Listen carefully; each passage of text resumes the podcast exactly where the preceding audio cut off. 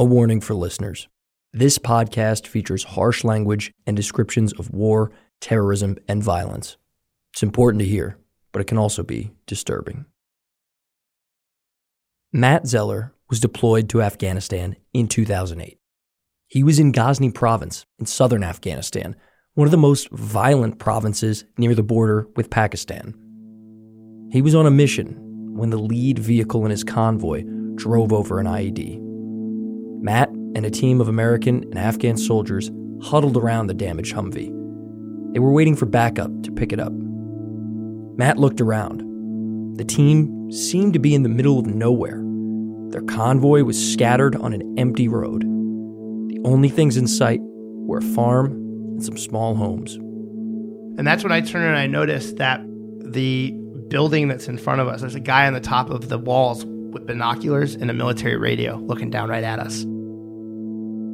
So I turned my weapon up to put him in my scope to see because my scope is telescopic and I can see him closer that way. And he drops down. Something didn't feel right. So Matt walked toward his commanding officer to report all this.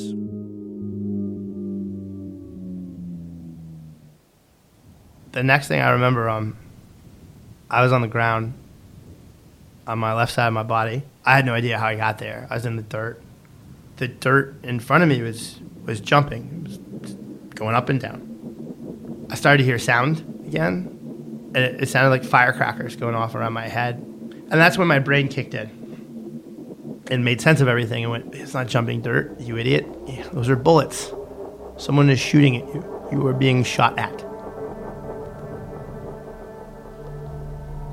Matt realized that artillery fire was raining down around him. Now, I have shot artillery. I've shot artillery at people. I've never been on the receiving end until this moment, and it sucks. It sucks to be pinned down and to watch rounds get closer and know there's nothing you can do about it. And I just remember thinking, you're going to die today. You're going to die right here, probably in the next couple of minutes. Your mom and dad are going to get the worst phone call any parent could ever get. There's nothing you can do, by the way, to prevent comfort stop. You're actually the cause of this tragedy. You know, your, your choices brought you to this moment. You're never gonna have kids. You know, get married. Just everything kind of rushed in my brain, and then I just there was this moment of clarity. It was, well, if I'm gonna die, I'm gonna go out fighting. Matt stood up to return fire as reinforcements arrived from a nearby village. An American Humvee ripped into the battlefield in front of him, laying down suppressing fire on the ridge. And I will freely admit to at this point losing my military bearing because instead of turning back to monitor my field of fire, I turned to watch the assault on the ridgeline. And I kind of wanted to see the Taliban up there get what had coming to them. Had I been monitoring my field of fire, I would have seen the two Taliban fighters emerge from the mosque and come at me with their weapons drawn. I don't have no idea if they were intending to shoot me or take me, but I was alone by myself in the middle of this field. Just then, someone blindsided Matt, tackling him to the ground. And he puts his shoulder down and he basically checks me like you would knock somebody on their ass in football or check them into the boards in hockey. And as he hits me, he starts shooting his AK 47 from my perspective, I don't see him, I don't feel him. I just feel I get hit and it sounds like an AK 47 going off like right next to me. So I'm like, well, the Taliban got me. And as I'm trying to like get my breath, figuring what, how am I going to sort of assess myself, all of a sudden this man stands up right over me with his hand outstretched and he says to me, I'm Janis. I'm one of your translators. You're not safe.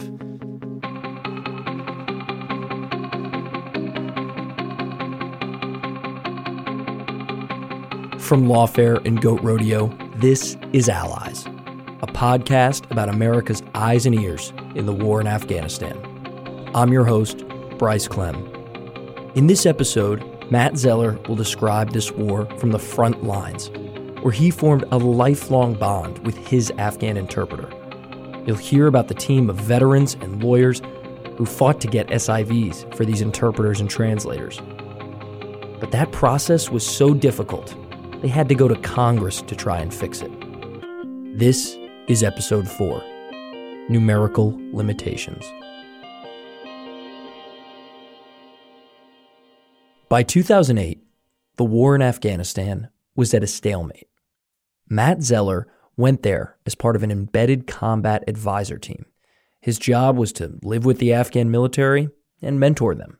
The Afghan military, by and large, at that point, however, were mostly in the they needed to have their hands held most of the time, or they weren't able to function without us. The day of the ambush started when Matt and his team went to an outpost. They were checking on the local police. I remember asking their commander, How much territory do you control?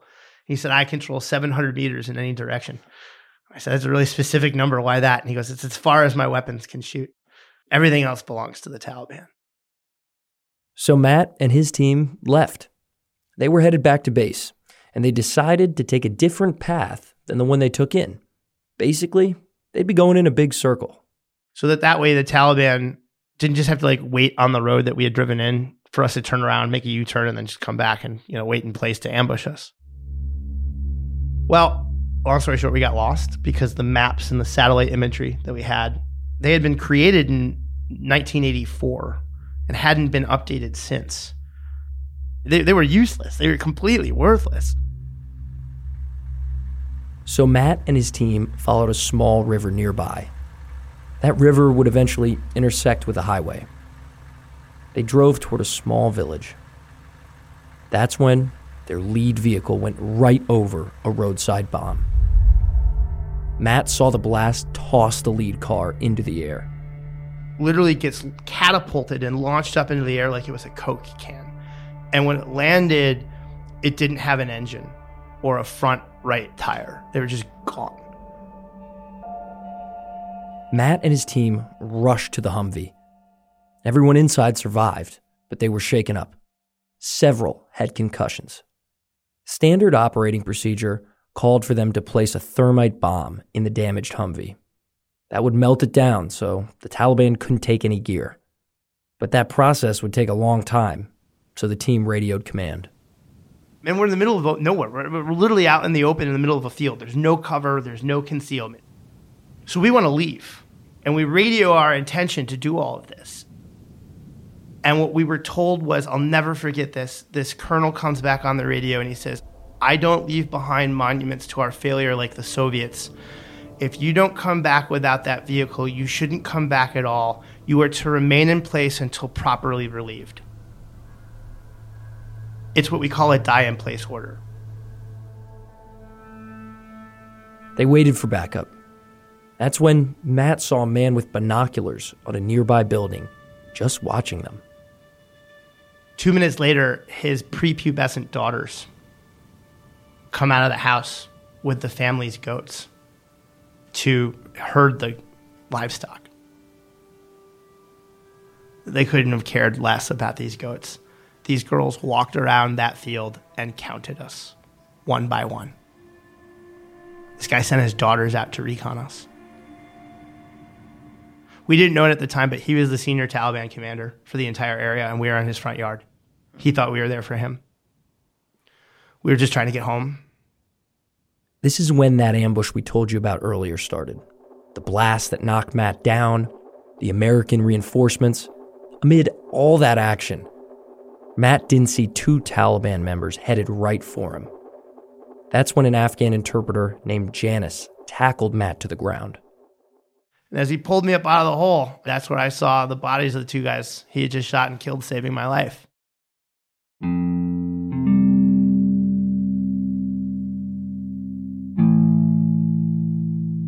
By this point, the tide of the battle had turned. American reinforcements fought off the ambush, and the surviving Taliban members fled. Once the dust had settled, Matt and his team hooked their busted up Humvees to a tow truck that dragged it away. They went back to their base where Matt tried to sleep. He barely could because his adrenaline was still flowing.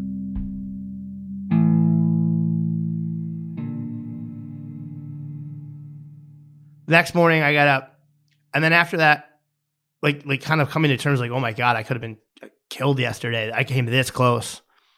I went to go get breakfast.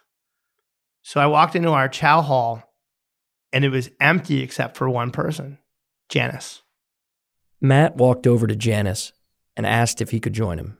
And he said, sure. And I sat down and I realized I didn't even know his name at that point. I, I did not remember his name. I just knew he, this is the guy who saved my life the day before. And I hadn't talked to him since then. So I said, "I'm my name's Matt." And he goes, "Yeah, I know. I've met you before." I said, "Yeah, I know. Um, your name is?" He goes, "I'm Janis." And I said, "Well, um, I can't thank you enough for saving my life." And he goes, "You know, don't don't mention it." Basically, and I said, "No, I don't understand. Like, you don't know me, and you're now as important in my existence as my parents are." Like I don't know anything about you. You've lived on the other side of the planet for the last all of our life. like, I don't know anything about you, and you why why did you? I, I, just started peppering with questions like, why did you do this? Why did you save my life, man? Why are you you know why are you on our side? And he he basically said, you know nothing about Afghans.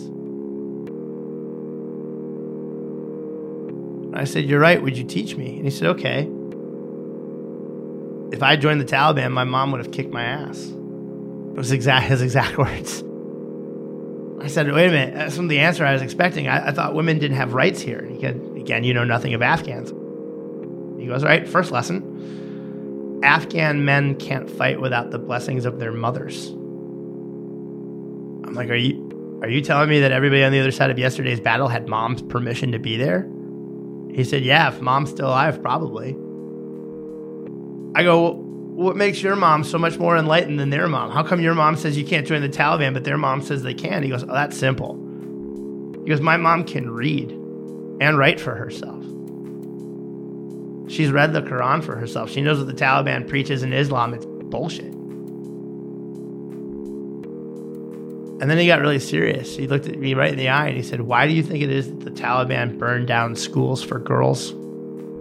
It's because they don't want a generation of literate Afghan women like my mother's who grow up and say no to their sons when the Taliban come knocking for recruits. Because the moment that happens is the moment their movement dies. Janis and Matt sat there for a while. They talked about Afghanistan and the war, then about themselves. Janis was born in Afghanistan, but went to Pakistan in the 1990s when the Taliban had taken control. When U.S. forces later invaded, Janis wanted to fight, so he signed up to be an interpreter. He happened to be working at a base nearby when Matt and his team were ambushed. Janis would later say that after he saved Matt, the two were bonded for life. After they met, Matt asked his commanding officer if Janis could be his personal interpreter. And I said, I need him connected at my hip because I trust him now just about more than anybody else I trust in this life. The two ended up going on many more combat missions together. Zeller eventually went back to the States in 2009. He made sure to say goodbye to Janis before he left. And I told him at that point, you know, how much I cared for him. And if he ever needed anything, he just had to ask. And he said to me, One day you're going to come back and be a guest in my country, and we're going to go fishing in my home village in the river. And I really hoped he was right, but I kind of knew at that moment, no. I just had this feeling. I reminded him, I said, Do you remember I told you back on the day after you saved my life, the morning that we talked? And he looked at me and I said, I've told you I owe you a life debt. And I mean it. If there's anything I ever can do to include commandeering an aircraft, whatever you need, man, I'm mm. I will come and take care of you. You just ask. The two exchanged emails and Skype numbers to stay in touch. Janis was fighting in Afghanistan when the surge ended and the U.S. started packing up. That's when the Afghan army was supposed to take over the fight, but it wasn't going well. At that point, the Afghan National Army had an attrition rate of about 30%, meaning there was constant turnover and the fighting force was shrinking. By 2013, Janis worked at a military base in Kabul. At this point, he had helped capture hundreds of Taliban fighters. Matt was back in the States when he got a message from Janis. Matt just figured Janis probably wanted to catch up, but when they connected over Skype, Janis said his time as an interpreter was almost over. His base was being handed over to Afghan security forces. And they had told Janis, when the Americans go, you go too. There'd be no need for interpreters anymore. And he called to tell me that there was a bounty on his head and that the Taliban were hunting him. And he wanted to know if I would sponsor him for this newly created visa program called the Special Immigration Visa for people like him. Janis had applied for an SIV earlier in 2011, but he'd been waiting for two years, a common occurrence for many SIV applicants. You see, even though Congress had expanded the SIV program for translators, the process was rarely a straight path to the U.S. At the time, Congress had allotted 1,500 visas each year for Afghans. But according to a 2013 NPR report, the State Department only ended up giving out less than 15% of them. That created a huge backlog of applicants. On top of all of this, the program was about to end. It had a sunset date and was only going to operate through 2013. So the clock was ticking. So I said to him, I said, look, I think the only real option we have here is I think we have to embarrass the government into doing the right thing, which means we have to go public with your story, which means we're going to put a much bigger bullseye on you. But if it works, we get you out of danger. And so we decided to roll the dice. Matt started to do anything to help Janis's visa. He gave interviews to The New Yorker, Fox News, NPR, all about his friend Janis. And he started reaching out to lawmakers, lawyers, and nonprofits, anyone who might be able to help. The problems and delays for Afghans were numerous. For one, an SIV application involved all this paperwork that went through the chain of command. Many of the people interviewed on this podcast, from soldiers to politicians to diplomats, they all say applying for an SIV was extremely confusing. From the government's perspective, processing them was confusing too. Eric Colson was a Foreign Service officer at the State Department. He worked in a number of U.S. embassies handling refugee cases. He says many SIV applications probably died on the vine. According to Colson, plenty of applicants were sent away and told to try again, most likely because they didn't have the right documents.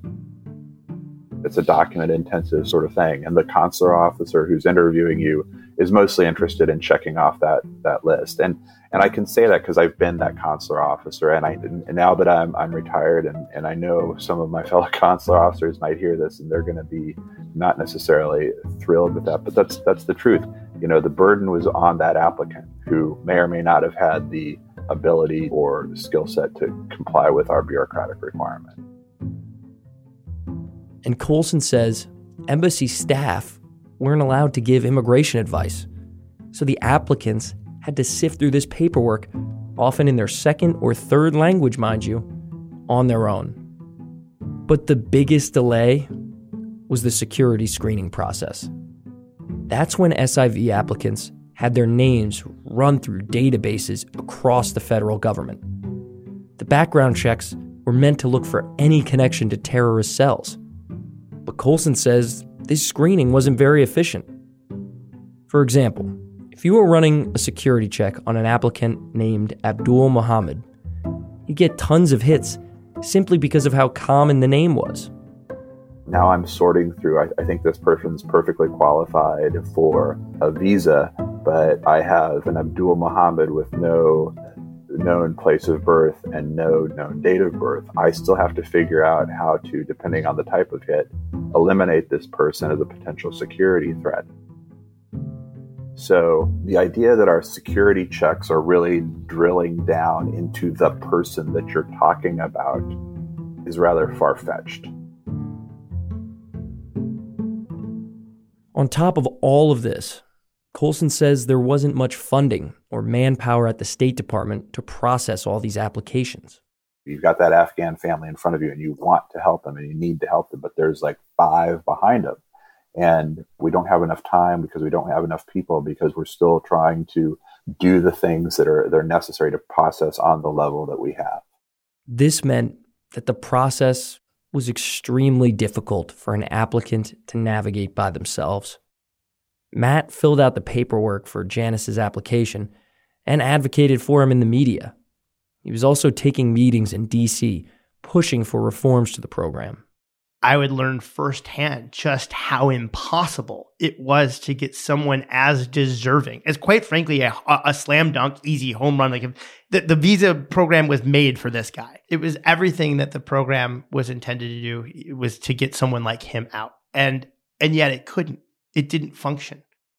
Janis's case was stuck in a weird back and forth. His SIV application was initially approved, but then revoked and placed under review. With the delays mounting, Matt and Janis started looking for legal help. Katie Reisner was the policy director for a nonprofit called the International Refugee Assistance Project, or IRAP. IRAP helped SIV applicants make sense of this program. Matt Zeller was at first just trying to help his own interpreter, Janis, to get him through the visa process. He was just banging his head against the wall trying to figure out how do I unstick this. By 2013, IRAP took on a ton of cases like Janis's. Reisner says the wait times for SIV applications were going up, sometimes getting to two, three, or four years. And applicants were being denied for seemingly arbitrary reasons. The process itself was so deeply unfair in the sense that, you know, all these folks have to pull these records from different places, from organizations that may not even exist anymore. They don't have an opportunity to be represented by counsel. This meant the State Department didn't issue anywhere near the number of visas that Congress had allocated for the program.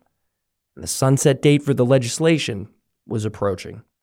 So this huge number of visas were going to go away with the sunset date. And meanwhile, the backlog was thousands upon thousands of people long. They kept fighting for Janis's case and pushing the State Department to give him an SIV. Finally, after years of red tape, Janis and his family got their visas. They flew into Washington, D.C. in October of 2013. Matt was there to meet Janis greeting his friend with a big hug. A CBS News crew caught their reunion. Yeah, yeah, I can see him right there. He's walking. Salam alaikum. Salam alaikum. I got my last member of my unit home. I, I can breathe a sigh of relief for the first time in five years. I got my buddy home. I'm feeling very happy because finally we made it. Yep. Did you ever think this was not going to happen? Did you ever give up hope? I had a brother here to fight for me and I was thinking that I can make it. I mean, you saved my life. Yeah, and you saved my life. Well, we're even.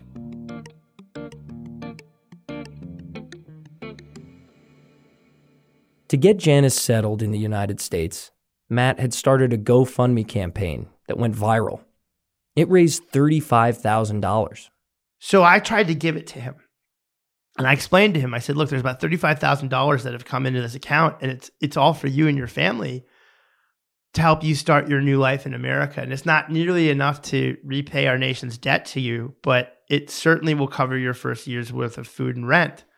So I want you to take the money, I want you to put your feet up and honestly play with your kids and take a sigh of relief for the first time in your life because no one is actively trying to kill you anymore. You're safe here. And he thought about accepting this money for all of maybe half of a heartbeat. And he looked me in the eye and said, I, I can't take it. And I said, Well, who do you, I don't what do you mean you can't take it? What, what, do you want me to do with the money then? And he, he said, Well, what about Hassan and Maiwand and Latif and Jamshid and Habib? He was naming all the other interpreters who at that point we had worked with who were back in Afghanistan and Ghazni working the mission with, with the next unit.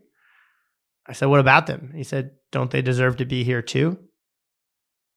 So I said, What do you want me to do with the money? And he said, Can we use this to start an organization to do for them what you've done for me? And that became the birth of the organization we started called No One Left Behind. No One Left Behind, a nonprofit that advocates for other interpreters like Janis. The part of the story I normally don't tell is we got invited. This is, mind you, Janis's fourth day in America. We get invited up to Capitol Hill to meet with Senators John McCain and Jeanne Shaheen CBS News caught their introduction. Matt and Katie Reisner introduced Janis to the senators. This is Janis Shinwari, my interpreter from Afghanistan. Janis, welcome to America. Thank you. It's wonderful. How are you today? This is Senator Shaheen from the state of New Hampshire and Senator John McCain from the state of Arizona. Nice to meet you. Very nice to meet you. And they are the principal champions of the program that brought you here. Okay. But it wouldn't have happened with So we go into this meeting, and Senators McCain and Shaheen wanted to hear intently from Janis about his personal experiences. For 20 minutes, Janis just kind of walked them through everything he had been through and the difficulties he had faced. And I'll never forget McCain just pounding into his hand, going, God damn it, Jeanne, we've got to fucking fix this problem. That's Vietnam all the fuck over again. I can't believe he was, he was all riled up. And then he turned and he said, You have my full support, whatever it takes. And he then had to excuse himself because he had to get out for a vote. And I remember we're sitting now in Senator Shaheen's private office, and Senator Shaheen turns to her, us and she said, Well, you heard the man. I mean, we've got to get this done. What do you think it'll take to fix the SIV program? Do you have some proposed changes? And, and we said, Yeah, we have some ideas. And she said, Do you think you could give it to us in the next hour or so? So Katie, Matt, and Janis left Senator Shaheen's office with a few of her staff members. They walked down to the cafeteria in the basement of the U.S. Senate. Everyone sat down in a booth. And while Janis plays Candy Crush on his phone and occasionally answers us some like questions that we need to ask him, Katie and I sat there and basically sketched out what became verbatim the language that fundamentally changed the SIV program. Here's a few of the reforms that they mapped out. First, they asked that the State Department set a timeline for processing SIVs. They didn't want another interpreter like Janis to wait years for a decision. So they asked for a timeline of nine months. Second, they wanted an appeals process. That way, if an interpreter was denied, they would have some recourse. Third, if an applicant was denied, they had to be told why. Prior to this, they would essentially just be told no with little explanation. Fourth, the State Department had to appoint a coordinator, someone to oversee the SIV program for Afghans. Shaheen's staff jotted this all down, and they went back in and inserted this language nearly verbatim into the legislation. President Barack Obama later signed it into law. These changes made a huge difference in the SIV program. Just look at the numbers. Over the four years since the SIV program had been expanded, only about 1,200 visas had been issued. In 2014 alone, they nearly tripled that number. But the program needed more visas to match the number of translators and interpreters that the U.S. had hired during the surge. So later that year, Congress added thousands more annual visas. Here's IRAP's then policy director, Katie Reisner. This visa program is a great testament to a lot of values that I think many people want to see the United States embody, but it felt like these improvements were ones that helped ensure that the program actually was living up to those values. But it wouldn't be all smooth sailing for the SIV program. After 2013, the program had to get renewed every year, attached to massive must pass legislation. And it still does. That's because, frankly, Congress didn't even know how long the U.S. was going to be in Afghanistan. So they didn't know how long the SIV program would be necessary. I mean, imagine if someone told you in 2014 that the war wouldn't end for another seven years. Molly Reynolds is a senior fellow in governance studies at the Brookings Institution. She says a yearly review of the legislation was intentional. The reason to want to take a regular look at the program could be because we think things might be getting better. It could also be because we think things might get worse. The world might be changing in that time, and there's a real reason to kind of put in uh, motivation to go back and look at the program and say, okay, this is what the world looked like last year. This is what it looks like this year. We're going to make a different choice because things are on the ground are different. While a yearly allocation process might sound harmless, that's far from the case. every year you have to make sure that you're going to have um, the coalition in place to support the program and you have to sort of fend off potential challenges from people who might really dislike it and really be interested in undermining it senator shaheen's office told us the annual review gave the program's opponents chances to put constraints on the siv program and limit the eligibility of applicants one year when the siv program was up for renewal Senator Shaheen spoke in support of it. And yet, despite the persuasive arguments of our military and civilian leaders, the Senate NDAA does not currently reauthorize and extend the SIV program because of the objections of some few in this body. The opposition to the program mainly came from Republicans. Senator Mike Lee reportedly opposed it as leverage for a completely unrelated bill. The Huffington Post reported that Senators Chuck Grassley and Jeff Sessions publicly said the program was too expensive, but in private, they said they didn't want any more foreigners coming into the United States than was necessary. To them, it simply didn't matter that SIV applicants had served next to U.S. soldiers. Senator John McCain was a staunch supporter of the SIV program, so he called out his own party I woke up in the middle of the night last night thinking about this issue. And it made me think of a long time ago when I saw a lot of brave Americans die. Several times I thought that perhaps I could have prevented their deaths. I can't imagine how it must bother someone who is literally signing the death warrants of some people who, in their innocence, decided they would help the United States of America. And I believe that what we're doing here by blocking this amendment to allow these wonderful people to leave a place where death is almost certain, that we're blocking this ability to save lives, I do not understand. Congress renewed the program in 2016, but with fewer visa spots than supporters of the program had wanted.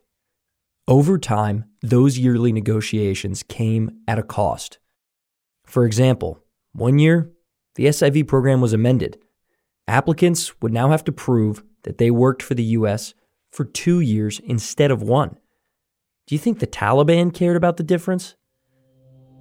So each year, the SIV program supporters and critics revisited the program and negotiated the fine print. Much of it to the detriment of the Afghans who were desperate to receive SIVs. For every case like Janis's, many more Afghans were left behind.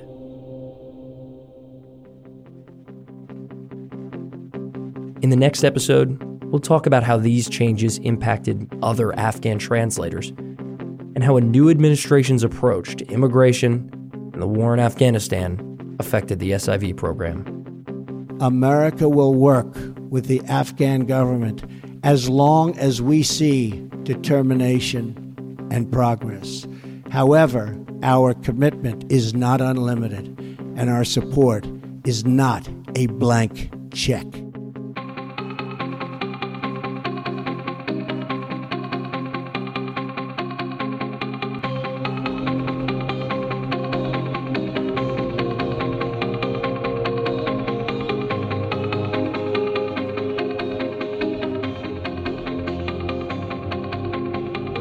Allies was created, written, and produced by the show's lead producers, Max Johnston, and me, Bryce Klehm. Ben Wittes is our executive producer. Mixing and additional editing from Rebecca Seidel. Production and editorial assistance from Ian Enright, Isabel Kirby McGowan, Cara Shillenn, and Megan Nadolski. Theme music and scoring from Max Johnston. Additional music from Blue Dot Sessions. Senior producers at Goat Rodeo are Megan Nadolski and Ian Enright. From the Lawfare team, editorial support from Natalie Orpett, Katherine Pompilio, Claudia Swain, and Scott Anderson. A special thanks to Matt Zeller, Eric Colson, Katie Reisner, Molly Reynolds, and the Office of Senator Jeanne Shaheen. Allies is a production from Lawfare and Goat Rodeo. You can find it wherever you get your podcasts. Please rate and review the show. It helps spread the word.